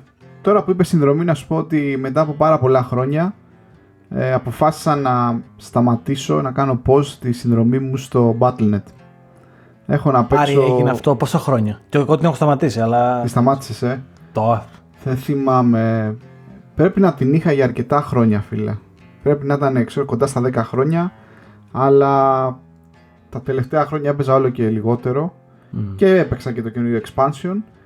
Και λέω, επειδή σε λίγο θα μπλέξουμε και με τα μπερό, λέω ότι μάλλον ήρθε η ώρα να, να βάλουμε έτσι μια παύση σε αυτή τη σχέση και μετά από χρόνια ίσως ξέρω εγώ σε κάποιο μελλοντικό expansion να την ξαναδούμε. Παρόλα αυτά, ένας, ε, ένας φίλος από τα παλιά, gaming φίλος, ένα παιχνίδι από τα παλιά ξαναέρθε στην ζωή μας και προσπαθούμε να εκμεταλλευτούμε έτσι τους τελευταίους ανέμελ, τα τελευταία ανέμελα βράδια και δεν είναι άλλο από το Age of Empires που παίζουμε με κάποια φιλαράκια συχνά κάθε βράδυ το οποίο Age of Empires από ό,τι φαίνεται η Microsoft ε, δεν ξέρω αν η ίδια η Microsoft ουσιαστικά ξανέδωσε λεφτά στο ε, στο στούντιο το οποίο το ανέπτυξε ενώ το, το, το, είχε στο, το είχε αυτό το franchise στον πάγο για πολλά χρόνια θα βγει και καινούργια έκδοση και γενικά έχει πολύ πλάκα γιατί καθόμαστε και αναρωτιόμασταν γιατί εδώ και ένα χρόνο στο, κατά τη διάρκεια του COVID δεν μαζευτήκαμε και πιο νωρίς να παίξουμε έτσι μεταξύ φίλων ένα Age of Empires ας πούμε διαδικτυακό γιατί έχει πλάκα και προφανέστατα μας φέρνει στα πολύ πολύ παλιά ξέρω εγώ, παιδικά νεανικά μας χρόνια όταν προσπαθούσαμε να το παίξουμε στο PC. Εγώ ακόμα είμαι πάντως ε, bitter που, γιατί είπες για Battle.net, που το Warcraft 3, ε, το The Frozen Throne, το, αυτό το, το expansion βασικά, αυτό που έπαιζε, δεν το έχουν κάνει remake και πραγματικά δεν ξέρω, δηλαδή πραγματικά είχε πολύ χαβαλέ αυτό το παιχνίδι και μου λείπει λίγο που δεν είναι έτσι, δεν το έχουν αγαπήσει ρε παιδί μου λιγάκι. Ωραίο ήταν, ναι, και εμένα μου άρεσε, και εμένα μου άρεσε αυτό. Δεν ήμουν άσχετος και ο φίλος μου Βασίλης μας ακούει καμιά φορά, ήταν πολύ προ ε, στο πανεπιστήμιο. Ε, ναι, ο Βασίλης ήταν από εκείνους ανθρώπους που μπορούσαν να κάνουν micromanage στα units και ήταν πραγματικά, ήξερε όλα τα shortcuts και ήταν φανταστικός. Δηλαδή, καθόμουν δίπλα του και τον έλεπα που έπαιζε, ας πούμε, και νικούσε. Ήταν, βασικά μαζευόμασταν πολύ. Θυμάμαι, ήταν, μαζευόμασταν στο δωμάτιό του, γιατί εκείνη την περίοδο ήταν πολύ το Warcraft 3, το The Frozen Throne και μαζευόμασταν στο δωμάτιό του και τον βλέπαμε να παίζει. Και ήμασταν, ξέρω εγώ, τρία-τέσσερα άτομα πίσω από την καρέκλα του, καθώς ο Βασίλης έπαιζε. Και ήταν πραγματικά εντυπωσιακός, ας πούμε, το πόσο καλό ήταν αυτό το παιχνίδι. Και τότε υπήρχαν και rankings στο, στο, στο Warcraft 3. Γενικά οι Κορεάτες ήταν πάντοτε πρώτοι, αλλά αν πήγαινες τότε στο Battle.net δίπλα από το όνομά σου, είχε πιο level είσαι στο Battle.net βάσει των εικόνων και των πόσο έχει νικήσει και πώς έχεις χάσει. Και ο Βασίλης γενικά ήταν. είχε πολύ ψηλό ranking και τον είχαμε όλοι, τον είχαμε celebrity. Από το Warcraft 3 ουσιαστικά μετά δεν έγινε pivot και η δημιουργία του Dota. Ναι, ε, ναι, έτσι, έτσι το... ξεκίνησε σαν plugin, Ακριβώς. σαν ναι, mod. Ναι, ναι, ναι, ναι. Πολύ μετά βέβαια. Έτσι. Δηλαδή η Dota σαν plugin δημιουργήθηκε, Μάλιστα. είχε βγει ήδη το World of Warcraft και κάπου εκεί έκανε pivot ας πούμε και βρήκε επιπλέον ζωή. Ωραία, ωραία. Εντάξει, gaming. Όσο μπορούμε, gaming. Καμιά φορά, παιδιά, δεν είναι κακό και το, και το gaming. Και μια και λέμε για gaming, να πω ότι ε, φάνηκε να σας αρέσει το προηγούμενο επεισόδιο που κάναμε. Ε, και στο, στο προηγούμενο επεισόδιο μιλήσαμε λίγο και για την ε, οδό Στουρνάρη. Βασικά το ανέφερες έτσι λιγουλάκι πάρει την, την οδό Στουρνάρη. Ε, Εντάξει, είσαι Αθηναίος βέβαια και την έχεις ζήσει πιο στο πετσί σου τη, αυτή, αυτό το δρόμο. Αλλά εγώ, σαν παιδί της επαρχίας, θέλω να πω ότι όποτε κατεβαίναμε στην ε, Αθήνα έτσι για βόλτα και ξέρω εγώ για να, ε, να δούμε κανένα σκηνή, καμιά θεία που είχαμε και τα λοιπά, κάνουμε καμιά βόλτα. Εγώ θυμάμαι ήταν προσκύνημα, δεν πρόλαβα να το πω στο προηγούμενο επεισόδιο. Ήταν προσκύνημα να πας στη Στουρνάρη, ξέρω εγώ, και να περπατήσεις εκεί στα μαγαζιά και να μπεις μέσα να πάρεις κανένα παιχνίδι όχι απόλυτα νόμιμο, θέλω να πω σε αυτό το σημείο. Ίσως και ήταν λίγο αντιγραφές. Και, και ένα λειτουργικό σύστημα ναι, ναι. και υπήρχαν τα πάντα, ξέρω, κάτω από τον ήλιο. Έμπαινες μέσα και θυμάμαι υπήρχαν μαγαζιά εκεί πέρα που είχαν καταλόγους εγώ με τα παιχνίδια που μπορούν να σου φτιάξουν. Και έμπαινες μέσα και, και κάπως από εκεί πέρα είχα πιάσει και έπαιξα κάτι FIFA. Εντάξει, ότι παίζω κάτι FIFA. Και, αλλά τότε είχα πιάσει. Σε, μερικά ήθελε και κάπως κωδικό να πας μιλημένος. Δηλαδή ήρθα ναι. γι' αυτό. Ναι, μπράβο. μπράβο. Υπήρχε μετά και άλλος κωδικός στο στυλ. Έχω φέρει το, το, το PlayStation μου για τσιπάρισμα ή έμαθα ότι κάνετε ναι. μετατροπές.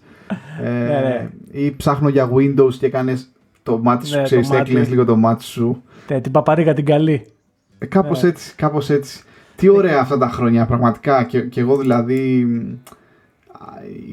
γράφει κάποιος σε ένα site το οποίο το ανακάλυψα τώρα τελευταία, retrocomputers.gr που είναι ένα φόρουμ και έχουν ιστορία των υπολογιστών και έχει υπάρχει thread εκεί ο Τουρνάρη.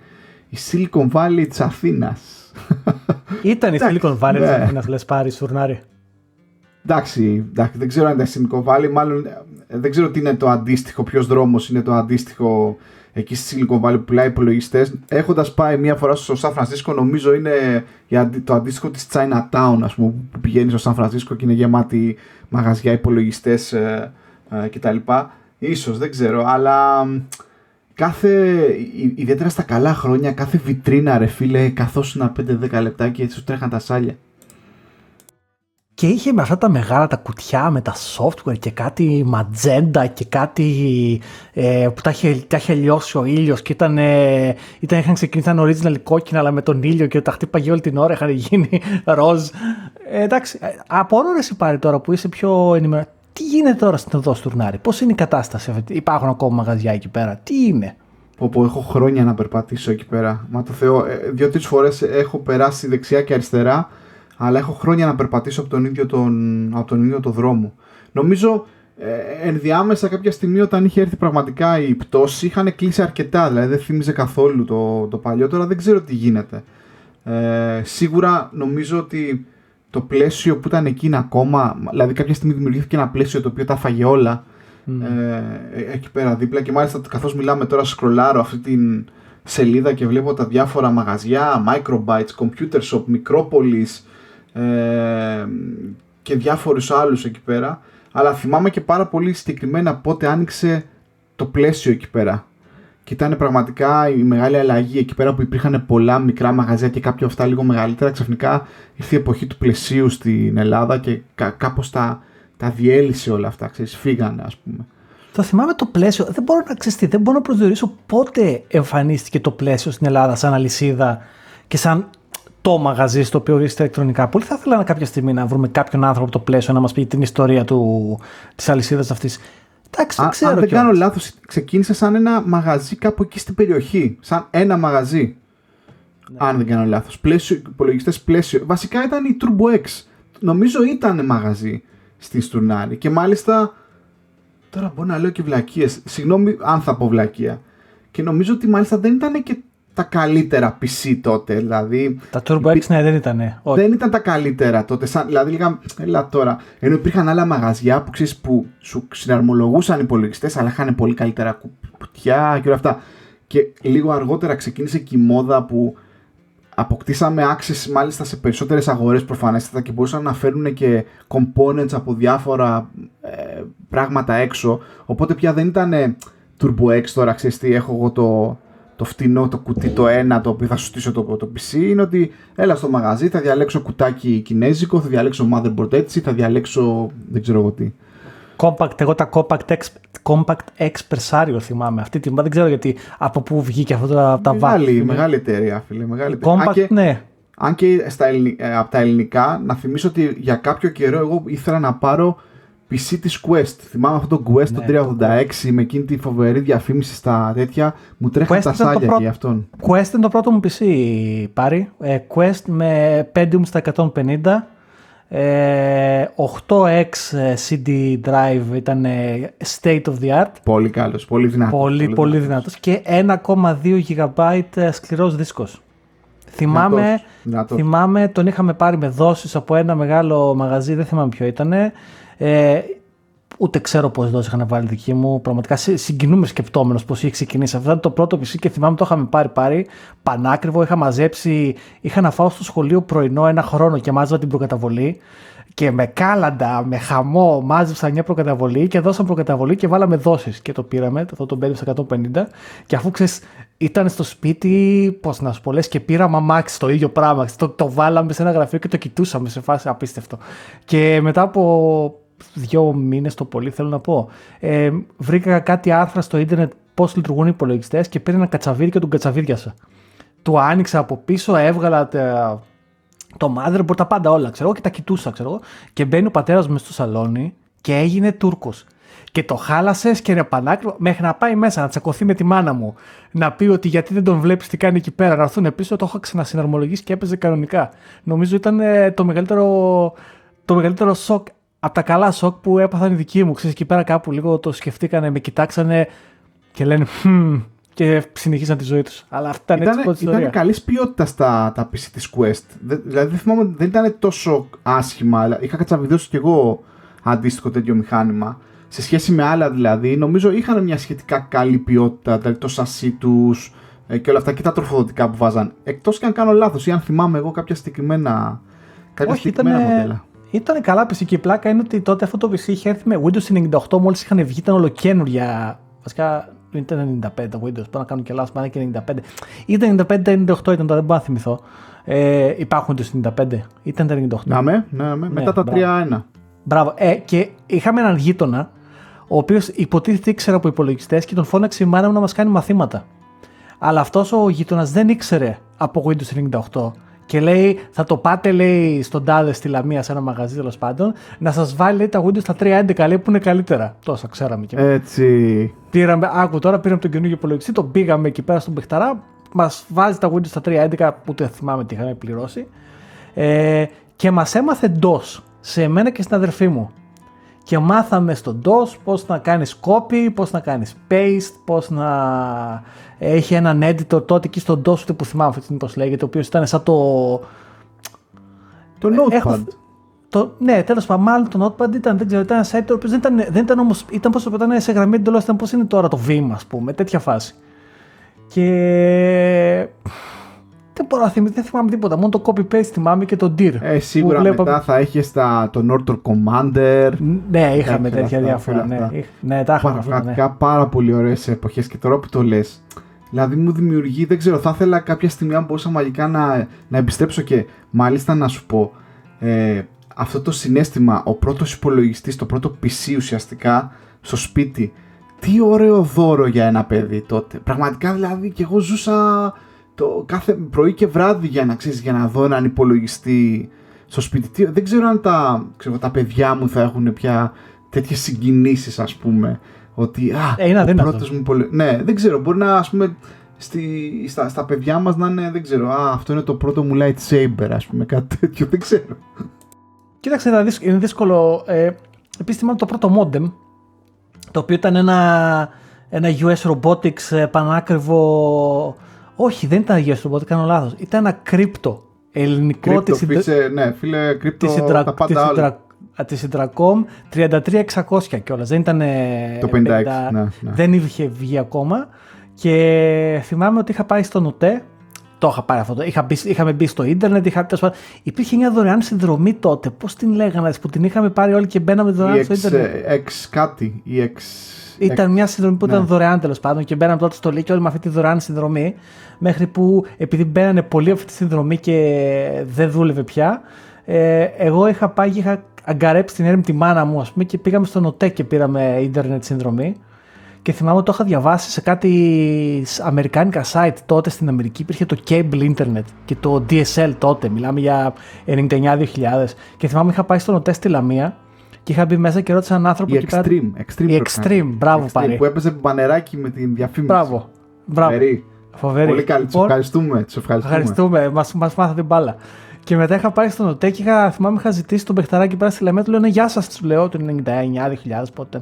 Λέω ε, ADSL προσφέρεται. Τώρα εγώ ήμουν 16 χρονών τότε, πώ ήμουνα. Και μου κάνει ο κύριος αυτός, ε, συγγνώμη παιδί μου, η μαμά σου το ξέρει ότι είσαι εδώ πέρα. και με έδιωξα. Ε, τι να κάνεις, εντάξει. Είναι και αυτά. Ωραίες εποχές και κοίτα format με τα Windows και Καλά. το PC και, και υπήρχαμε και εμείς, υπήρχαμε και εμείς, υπήρχε και πολλοί κόσμος που δεν μπορούσε να πάρει έστω το επώνυμο Quest που θα έχει ένα καλό τροφοδοτικό κτλ. Μπορεί να παίρνει λίγο πιο φτηνή custom ας πούμε από κάποιο άλλο μαγαζί της, ε, στη Στουνάριο που ξέρεις θα σου έδινε τον super επεξεργαστή αλλά ουσιαστικά θα σου βάζει ένα πολύ κακό σασί, θα σου βάζει ένα πολύ κακό τροφοδοτικό που μετά από τρεις μήνες μπορεί να έχει καεί, θα σου βάζε, θα σε έκλεβε λίγο στην κάρτα γραφικών και θα λέγε Μα έχω 486 DX40, ναι, αλλά δεν παίζει το Doom γιατί ξέρω εγώ η κάρτα γραφικών δεν είναι καλή, δεν ξέρω εγώ τι. Και μετά βγήκε το Voodoo, Voodoo Graphics 3D FX. Ε, υπότιτλοι που είχε βγει αυτή η κάρτα ήταν η πρώτη 3D ε, δεν ήταν η πρώτη, αλλά ήταν η πρώτη διάσημη τέλος πάντων αυτή η Voodoo 3D FX κάρτα, την οποία ήταν πανάκριβη. Θυμάμαι, είχα πάει σε ένα μαγαζί και είχα ρωτήσει πόσο κάνει και μου είχε πει μια τιμή, δεν θυμάμαι το κοιτάσει χιλιάρικα τότε, δραχμές. Και θυμάμαι ότι το άκουσα και λέω: Δεν υπάρχει καμία ελπίδα ποτέ, ας πούμε, να αυτή την κάρτα, ποτέ. Ε, εντάξει, τελικά αυτός ο υπολογιστής που πήρα τελικά είχε κάποια κάρτα γραφικών, η οποία έπαιζε FIFA 98 είναι τι ήταν τέλος πάντων τότε, αλλά ναι, το 3D ε, τότε ήταν σπάνιο, δεν, δεν, δεν το έχεις. Και να μιλήσουμε για την άλλη μεγάλη υπόρωση, ποιος έχει την, το, την καλύτερη κάρτα ήχου; Sound Blaster 16, Sound Blaster, 32, Τι πρόβλημα ήταν εκεί. Ναι, ήταν πανικός. Δεν Ήταν και το CD-ROM ήταν. CD-ROM, μετά ήρθαν και τα MP3, αλλά έπρεπε να έχεις καλή κάρτα ήχου. Χωρίς κάρτα ήχου δεν πήγαινες πουθενά. Και είχε αυτά τα ηχεία τα κλασικά, τα creative, τα άσπρα που είχαμε όλοι. Και ήταν πραγματικά. μαλώ, μαλώναμε για την κάρτα έχω και πραγματικά είχε αυτό το ηλίθιο creative ηχιάκι. Ακριβώς. Ήταν δραματικό. Ή ακόμα χειρότερα, τα, τα εντελώς πλαστικά, ξέρω εγώ, πολύ φτηνά, τα οποία. Εντάξει, δηλαδή ποιότητα ήταν ε, για γέλια. Τα έβαζες λίγο πάνω από τη μέση και έκανανε μπζζζ και τα λοιπά. τα, τα μητρουλάκι. Αλλά είχαμε, ξέρεις, είχες ναι, όπως λες και εσύ, είχες Sound Blaster 64 με, ξέρω εγώ, ε, χρυσή, χρυσά outputs από πίσω και τα λοιπά. Για να, outputs. Και τους, και τους έβαζες τα, τα πιο φτηνά μικρά ηχιάκια με, ξέρω εγώ, δεν ξέρω, με ένα χιλιάρικο που τα είχες πάρει και λέγε το είμαι έτοιμος. Είμαι έτοιμος. Θα παίξω, θα ευχαριστηθώ ήχο τώρα. Και εντωμεταξύ καλά στο Napster, ε, γιατί από εκεί ξεκίνησα εγώ με να κατεβάζω. Ε, να κατεβάσει ένα τραγούδι των Metallica με το Προφανώς το πρώτο τραγούδι που κατέβασε στο Napster ήταν το Unforgiven των Metallica. Γι' αυτό η Metallica τα παίρνει στο κρανίο και κάναμε μείνει στο Napster μετά. Γιατί όλοι κατεβάζαμε το Unforgiven. Δηλαδή έμπαινε στο Napster, ωραία. Πρώτο search Unforgiven Metallica. Οπότε ξέρεις. Ε, και μετά, αφού είχες περάσει δυόμιση ώρες να κατεβάσεις ένα MP3 και τα άκουγες και λες, Πω, καλά, ε, 21ο αιώνας. Ε, είμαστε. και τώρα τα σκέφτεσαι και λες, 3 MB ήταν. Γιατί πέραν τρεις ώρες, δεν καταλαβαίνω. Και να σου θυμίσω και ένα άλλο beef με τους επεξεργαστές και το αίσθημα κατωτερότητας που είχαμε μερικοί από εμάς. Γιατί ο Γιώργος είχε, δεν ξέρω, είχε Quest PC με Intel 386, αλλά ο Γιάννης του είχε πάρει ο μπαμπάς του PC από το δίπλα μαγαζί με Cyrix 386. Πω, ναι, Cyrix ήταν το ίδιο, είσαι φτωχός ναι. και είναι αυτό. Ή AMD, τι είναι αυτό τώρα; Δεν πολύ μετά ο AMD. Πολύ μετά ο AMD. Δεν, ναι, τότε Cyrix ήταν. Ναι. Πολύ μετά. Με τον Athlon. Cyrix και... από εδώ και τι είναι αυτά και το δικό σου, το δικό σου δεν είναι τόσο γρήγορο. Το δικό μου Και πραγματικά ήταν πιο γρήγορο το τσιπάκι τότε, αλλά λέμε τώρα. Θυμάσαι για περίπτωση που υπήρχαν τρεις διαφορετικές επιλογές επεξεργαστές, έτσι; Υπήρχε η Intel, υπήρχε η AMD και υπήρχε όντως η Cyrix. Γιατί ναι, ναι, ναι, δεν εγώ είχα να... Cyrix. Εγώ είχα Cyrix. Που ήταν το, το, τελευταίο των τελευταίων. Θυμάμαι το, το, το, το, τιμημένο RAM τότε που έκανε συγκρίσεις. Είχα ένα πάκο με RAM και τα χάσαμε κρίμα. Ε, έκανε συγκρίσει επί συγκρίσεων. Τι είναι καλύτερο να πάρεις, ε, Intel Celeron ή Cyrix, δεν ξέρω τι ήταν το Cyrix τότε πραγματικά. Ο Πάρης ε, διάλεξε το, το Cyrix. Δεν πειράζει πάρει μου, εντάξει. Τι να κάνουμε, ό,τι, ό,τι μπορούσαμε. Μετά, Εγώ το μετά... σε 150 για πολλά χρόνια. Ε, ήσουν, ήσουν δυνατό. Μετά μεταπίδησα σε Celeron και όταν πραγματικά απέκτησα για πρώτη φορά δουλειά και λεφτά, μετά έγινα, ε, έγινα οπαδός AMD. Δηλαδή άρχισα πολύ να ξαναπάρω. Ε, ουσιαστικά δεν πήρα ποτέ PC με Intel παρά μόνο μετά από 15 χρόνια που έχω πάρει αυτό το, το Intel NUC που έχει κάποιο υβρίδιο Intel κτλ. Αλλά για πολλά χρόνια στην, στην καριέρα μου ως πισάς ες, έπαιζα AMD και νομίζω ότι είναι αρκετά δυνατά τσιπάκια πια έτσι κι αλλιώς. Ναι, είναι τα αυτή τη στιγμή, έχουν παντοδυναμία. Ε, εγώ να σου πω, η δικιά μου η διαδρομή τη ξεκίνησε το Pentium στα 150.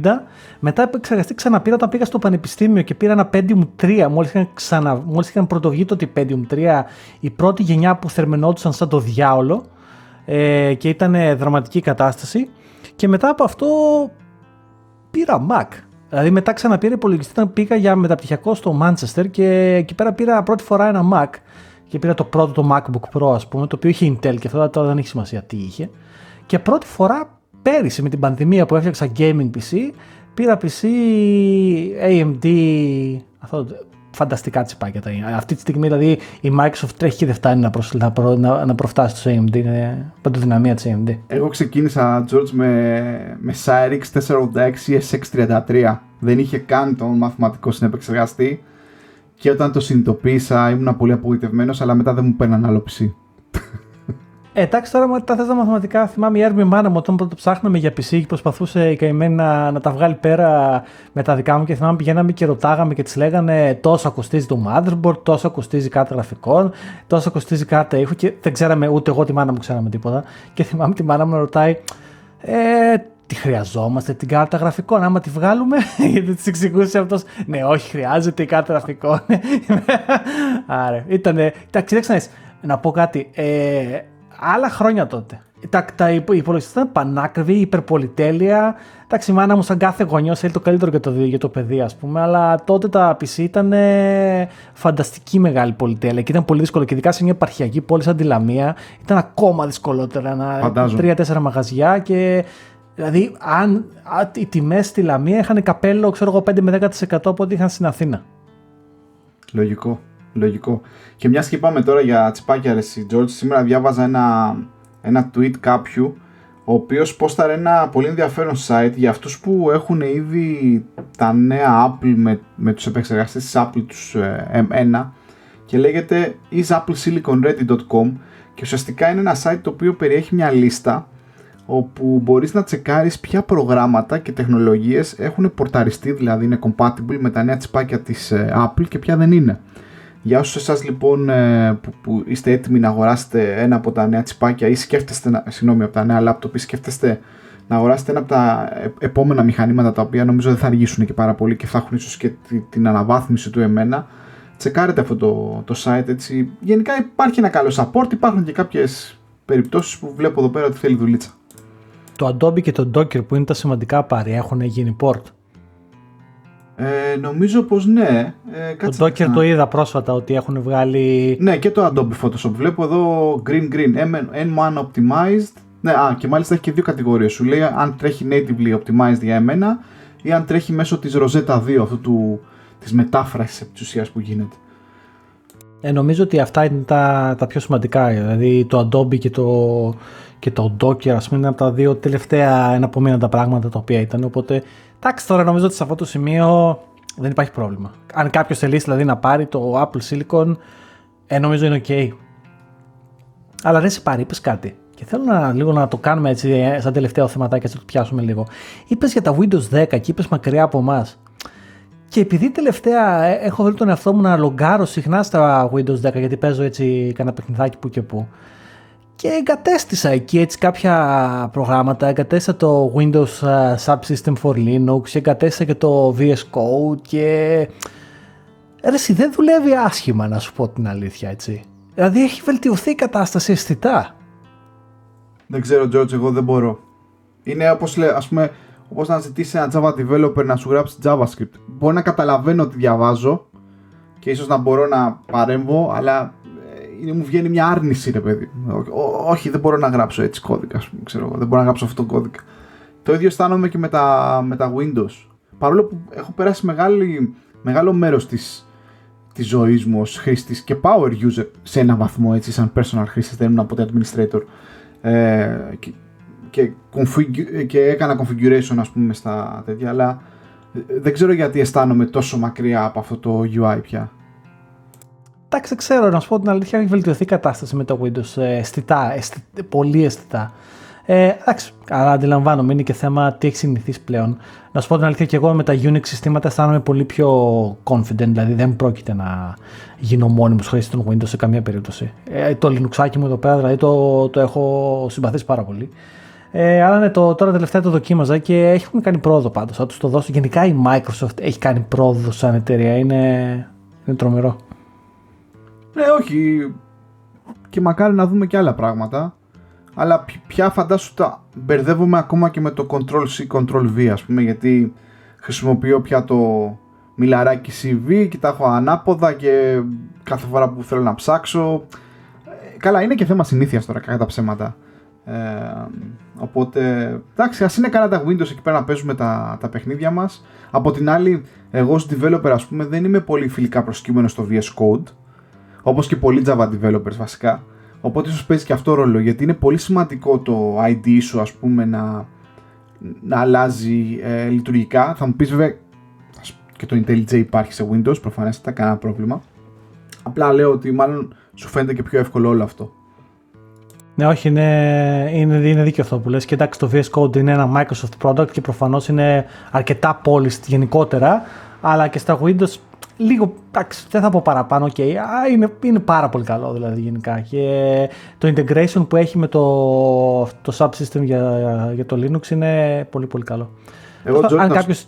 Για πες. Συγγνώμη, να σου πω την αλήθεια, το, το επόμενο μου project όταν ξανά αποκτήσω ξανά έτσι, λεφτά ή έχω λεφτά για κάψιμο ας πούμε ε, θα ήθελα κάποια στιγμή ε, όταν θα πάω και στον δικό μου χώρο να ασχοληθώ και να κάνω αυτό που έκανες εσύ δηλαδή θα ήθελα να στήσω από την αρχή ένα Linux PC όχι μισά, όχι μισά μισά δηλαδή να μην πάρω αυτό το Windows PC που έχω να τον μπασταρδέψω να στήσω ένα Linux PC και να είναι εκεί resident και να αρχίσω σιγά σιγά ας πούμε, να το χρησιμοποιώ Πάντως και στο PC που είσαι μπορείς να το κάνεις. Δεν χρειάζεται. Ξέρω, αλλά δεν θέλω, δεν θέλω γιατί μερικές φορές θες να παίξεις ένα, ξέρω εγώ, ένα Age of Empires. Δεν θέλω να έχω το άγχος ότι όχι το dual boot τώρα δεν δουλεύει, δεν ξέρω εγώ τι, ή διέλυσα και έσβησα το δίσκο, δεν ξέρω εγώ τι. Ξέρεις, εντάξει, ένα κόλλημα έτσι το έχω κι εγώ έτσι. Κοίταξε, Επειδή μου άρεσε αυτό που έχεις κάνει, γι' αυτό. Αυτό που έκανα εγώ και lessons learned βασικά. Ε, αγόρασα δύο, δύο σκληρούς δίσκους, ένα για το Windows Full και ένα για το, για το Linux, οπότε είχα μηδέν προβλήματα με το dual boot, να σου πω την αλήθεια. Ποτέ κανένα, δεν είχα κανένα πρόβλημα. Γιατί απλά είναι το καθένα στο δικό του χωράφι, οπότε δεν ξέρεις να ανακατεύονται καθόλου ένας σκληρός με τον άλλον. Αυτό που μετανιώνω είναι ότι έκανα λίγο τσικουνιά με το μέγεθος των σκληρών δίσκων. Δηλαδή, ας πούμε, πήρα 5-12 ε, και στο Windows τα 5-12 GB δεν ήταν αρκετό. Ε, βέβαια, ναι, ειδικά ήταν με τα games είναι πολύ. Με τίποτα, ναι. Δηλαδή, είναι NVMe, το οποίο είναι πάρα πολύ γρήγορο, σκληρός και μου αρέσει πάρα πολύ αυτό. Η ταχύτητά του φαίνεται. Και το Linux το έχω σε έναν απλό SSD. Οπότε, εντάξει, το Linux δεν έχει μεγάλη ανάγκη να σου πω την αλήθεια. Δεν καταλαβαίνω εφιαλτικές διαφορές, αλλά στο booting καταλαβαίνω. Δηλαδή, το, το NVMe, ας πούμε, είναι καμία σχέση μέρα με τη νύχτα. Αλλά είναι 5-12 και είναι λίγα και ζορίζομαι και τώρα νομίζω ότι αυτό που θα χρειαστεί δυστυχώς να συμβεί κάποια στιγμή ή που θα πρέπει να πάρω άλλον NVMe που να είναι 1 TB και να εγκαθιστήσω από την αρχή τα πάντα όλα και το τρέμω αυτό γιατί άστα να πάνε στο καλό ε, ή να πάρω κάποιον έξτρα σκληρό δίσκο SSD για να τον δώσω στα Windows να κάνει εγκατάσταση τα παιχνίδια εκεί πέρα αντί να τα βάζει στο, στον, στον NVMe. Κάπως έτσι τέλος πάντων. Μάλιστα, εντάξει, έχεις και εσύ τα, τα διέξοδά σου, ρε Τζόρτα. Είναι Καλά, δεν ήταν και ναι, διέξοδα ναι, πάρει, ναι. αλλά εντάξει. Είναι, είναι προβλήματα αυτά σημαντικά. λοιπόν, ήταν που δεν είχαμε να πούμε πράγματα. Τελικά μπλέξαμε εκεί στο παρελθόν. Θυμηθήκαμε λίγο τα παιδικά μας χρόνια, τα φοιτητικά μας χρόνια με τα PC. Αλλά εμένα μου άρεσε γιατί ήταν έτσι ιδιαίτερα χαλαρωτικές αυτές οι, ε, οι σκέψεις και με κάνουν και αναπολώ και κάθε φορά έτσι που συζητάμε για όλα αυτά. Ε, Νομίζω γράψτε ότι... μας, γράψτε ναι. μας τα σχόλια από κάτω. Πάτε στο site uh, badguys.fm άμα δεν μας ακούτε από το site. Έχουμε σχόλια και πηγαίνετε στα σχόλια από κάτω και γράψτε μας ε, για την εμπειρία σας με την οδός Στουρνάρη και αν κάποιος αρκετοί από εσάς προφανώς είστε στην Αθήνα και μας ακούτε. Γράψτε μας επίσης τι συμβαίνει σήμερα στην οδό Στουρνάρη. Βρείτε, πέστε μας τι γίνεται, πώς είναι ο δρόμος αυτή τη στιγμή, αν υπάρχουν μαγαζιά, τι κατάσταση είναι. Εντάξει, μην γκρινιάξετε πολύ, παιδιά. Ε, αλλά πέστε μας γενικά πώς είναι η κατάσταση. Ε, πάτε στα σχόλια και γράψτε μας. Θέλω να, να, να δω τι γίνεται. Τώρα εντάξει, μου θυμίσει κάτι άλλο. Ξέρεις ποια ήταν η αγαπημένη μου εποχή να πηγαίνω και να κάνω. Ε, να χαζεύω και να σαλιώνω ας πούμε στις, ε, ε, ε, στις βιτρίνες ήταν εκεί δύο εβδομάδες λίγο πριν τα Χριστούγεννα, φίλε. Τα Χριστούγεννα ε, στην άλλη. Ε, βέβαια. Πω, πω μιλάμε, θα ήθελα πάρα, πάρα πολύ να επιστρέψω για 10 λεπτά, δύο εβδομάδες πριν ξεκινήσει ίσως και η άδεια, ξέρω εγώ, αν δούλευες κτλ. Ήταν όλα φορτωμένα, υπήρχαν, ήταν γεμάτα τα μαγαζιά, ήταν όλοι σε φρένζι και προφανέστατα, ακόμα χειρότερο, αν είχες ήδη τα λεφτά και θέλεις να κάνεις μια αναβάθμιση, μια αγορά, πήγαινες μέσα στο μαγαζί και σου έλεγε Φίλε, τις έχω δώσει όλες τις motherboard τη Gigabyte. Δεν έχω, θες να πάρεις MSI. Όχι! Και να ψάχνεις, να πηγαίνεις από πάνω. Έχετε αυτή την, ε, αυτό το motherboard, έχετε αυτό το CPU. Όχι! Και, και λες, όχι, μην μου χαλάσει τα Χριστούγεννα, το θέλω τώρα. Ναι, ήταν αυτό πραγματικά τώρα που το λες. Πριν τα Χριστούγεννα ήταν όλα φορτωμένα. Βέβαια, θα κλαφτώ εγώ τώρα σαν παιδί της επαρχίας και θα πω ότι εμείς δεν είχαμε ποτέ αυτές τις πολυτέλειες. Δηλαδή, ήτανε πάλι τα μαγαζιά φορτωμένα και εορταστικό το κλίμα, αλλά θα σου πω την αλήθεια, εγώ σαν παιδί της επαρχίας θα ήθελα, δεν ξέρω, δεν έχουμε και το θέμα εδώ πέρα που είμαστε και οι δύο, αλλά ε, και άλλοι από εσάς που στην επαρχία να μας τα πείτε, να κάνουμε κουβέντα. Αλλά γενικά για μένα το όνειρο ήταν να πάω στην Αθήνα. Δηλαδή εκεί έπριζα τον πατέρα μου, ρε μπαμπά, πάμε στην Αθήνα να δούμε τη θεία. Να σου πω την αλήθεια, δεν ήθελα να δω τη θεία. Τα πισί ήθελε να δεις, ναι, ναι, ναι. Ε, βέβαια, τι ήθελα να δω. Να πάω στο στουρνάρι ήθελα. Ε, και εντάξει, ναι. ή πέραν το τρένο και είχαμε και το άλλο καυγά. Δεν ξέρω, εσύ δεν το, εσύ δεν το ξέρεις αυτό, αλλά μπορεί τα παιδιά της επαρχίας να με καταλάβουν εδώ πέρα. Ο πατέρας μου σε φάση, Ε, είσαι 16 χρονών. Πάρε το τρένο και πήγαινε μόνος σου. Και η μάνα μου τρελαινόταν. Μιλάμε να του θυμάμαι ακόμα να μαλώνουν. Να λέει η μάνα μου, Τι λες, το παιδί είναι 16 χρονών, πού θα πάει μόνο του. Και ο πατέρας μου σε φάση, Α, πήγαινε μόνος σου στην Αθήνα. Έτσι, δεν πειράζει, ρε Τζόρτζ. Δεν είχατε εκεί τη Στουνάρ και τα μαγαζιά, αλλά είχατε καθαρό αέρα. Αλλά πρέπει να πας 40 για να το συνειδητοποιήσεις αυτό. Ναι. Τότε έλεγες πω, πω, θέλω να πάω στην Αθήνα να δω τα PC. Ναι. δεν το εκτιμάς στα 16 και στα 19 και στα 20. Αλλά ναι, στα 40 παραπάνω. Έτσι, ακριβώς. Πάρει καλά τα πάμε, ρε πάρει. Ναι, ε, ευχαριστούμε που μας ε, ακούσατε, σας ευχαριστούμε που μας κερνάτε καφεδάκια, ελπίζουμε να σας κρατήσαμε συντροφιά έτσι ε, κάπως μελαγχολικά με το παρελθόν. Δεν είχαμε μεγάλη λίστα από θέματα η αλήθεια είναι. Να, θέλουμε να είμαστε έτσι ειλικρινείς με το, με το κοινό με Το κοινό μας. Ναι, οπότε φύγαμε κάπου εκεί στο παρελθόν, στο αγαπημένο μας μέρος, γιατί έτσι καλώς αυτό το podcast δημιουργήθηκε για αυτές τις αναμνήσεις. Ε, βέβαια. Και είδα και η χθεσινή ημέρα εντωμεταξύ δεν μας πήγε. Δηλαδή δεν ξέρω πάρει εγώ χθες κατέρευσα. Δηλαδή μετά, τη, μετά την Παρασκευή, τη βδομάδα την προηγούμενη, όχι, όχι ότι είναι κάτι φανταστικό. Απλά χθες μιλήσαμε με τον Μπάρι εκεί πέρα και που συνεννόμαστε γενικά και γενικά υπήρχε μια κατάρρευση από κοινού. Ήμασταν σε φάση. «Ε, ρε Πάρη, μήπως να το αφήσουμε. Ακριβώς. Εντάξει. Λοιπόν, George. εβδομάδα πάρει. Επίσης, να περάσεις καλά. Γεια χαρά. Γεια χαρά.